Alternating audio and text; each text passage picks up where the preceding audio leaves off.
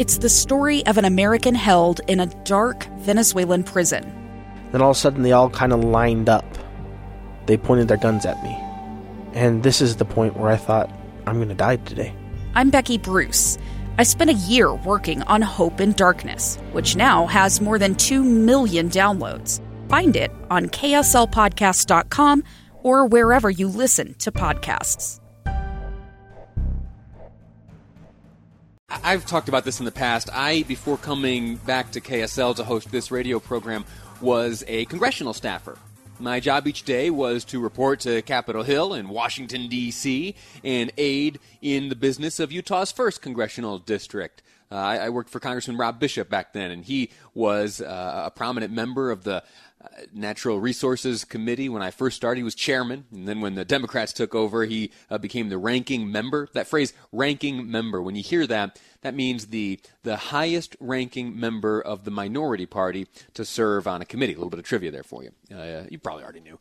Anyway, so when I see committee activity into in the news, I get very excited because I know I know that what happens in committees, uh, you know, doesn't always make the headlines.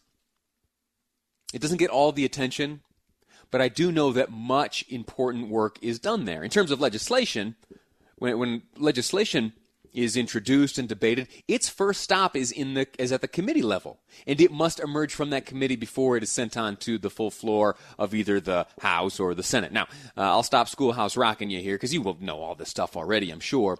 Uh, what I'm getting at here is there was a, a hearing just this morning on, on the Senate side, a Senate hearing, and participating in that hearing was your very own Senator Mitt Romney, the senator uh, as a member of the Senate Committee on Health, Education, Labor, and Pensions, has been participating in a series of hearings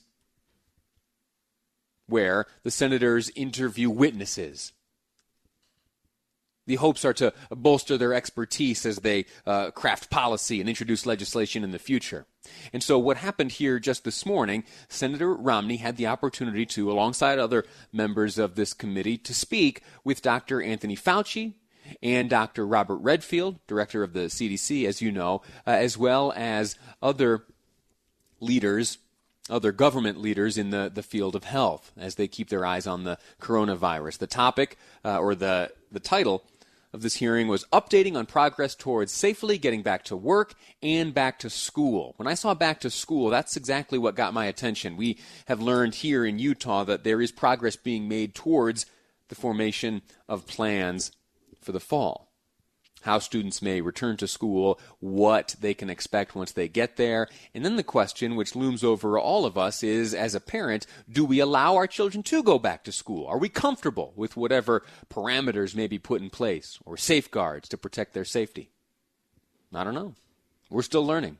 And it's conversations like this uh, which will help us get a better understanding. So, here, without further ado, let's dump, jump right in to the back and forth in this morning's uh, Senate hearing. Here is Senator Romney asking about where people are getting sick and how the transmissions are spreading and what places are or aren't safe. The question he asked. Where is the risk greatest? Uh, how is it that it's spreading? Is it spreading indoors? Is it spreading more in restaurants and bars? Is it okay to be outdoors and perhaps not socially distanced? As our family reunions okay? Or can, can you give us some guidance based on what hopefully we know as to where the, the risks are greatest? I know you keep saying social distance and mask, but uh, you know, people are getting in airplanes, they're going to restaurants. Where is the risk greatest, and where are we relatively safe? Can you help us through that? Family reunions. Can we get together with family reunions outdoors? Is it safer outdoors than indoors? Give us some guidance. Can you do that to Dr. Fauci and Dr. Redfield? I appreciate the senator asking this question personally. Here's why. I had a family reunion planned.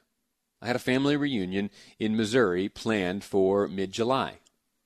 And with these recent flare ups, as my sisters and I and other members of the family got together and kind of traded notes and uh, we felt around for each other's attitudes, it was ultimately decided that we were going to call the whole thing off.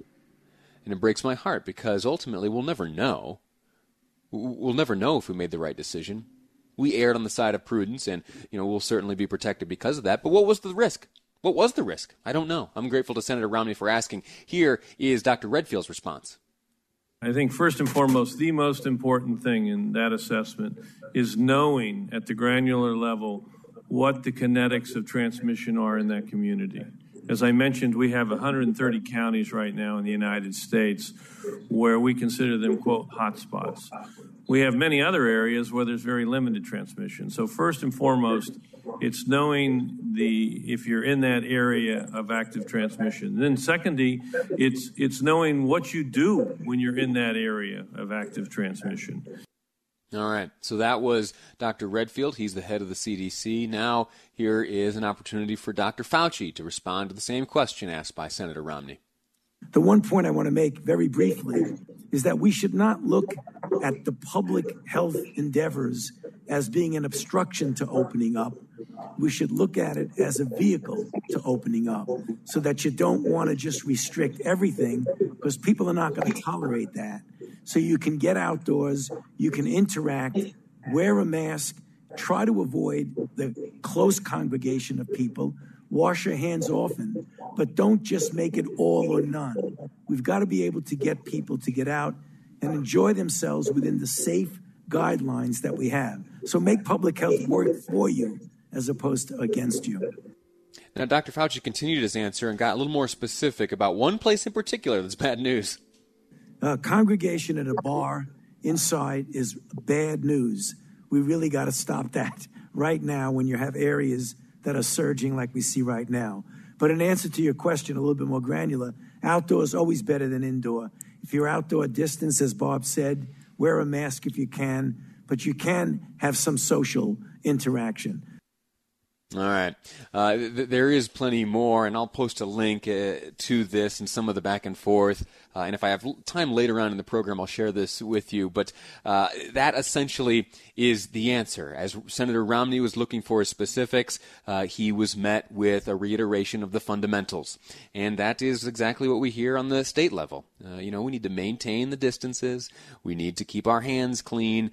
and one thing, too, to keep in mind here as we make decisions about the upcoming weekend, uh, Fourth of July weekend, and looking further down the road at the 24th of July, uh, you heard it there from Dr. Fauci, Dr. Anthony Fauci, director of the National Institute of Allergy and Infectious Diseases. He says that outdoors is always better than indoors. So, if we are of the mind and of the desire to gather with friends or family, maybe we aim to do so outside. Careful though, uh, this upcoming weekend, high temperatures in the 90s. All right, we're going to take a break right now. When we come back, I want to look at this question uh, of, of education, of opening the schools back up in the midst of this coronavirus pandemic. Where will we be when it comes time to reopen the schools, and will we be ready?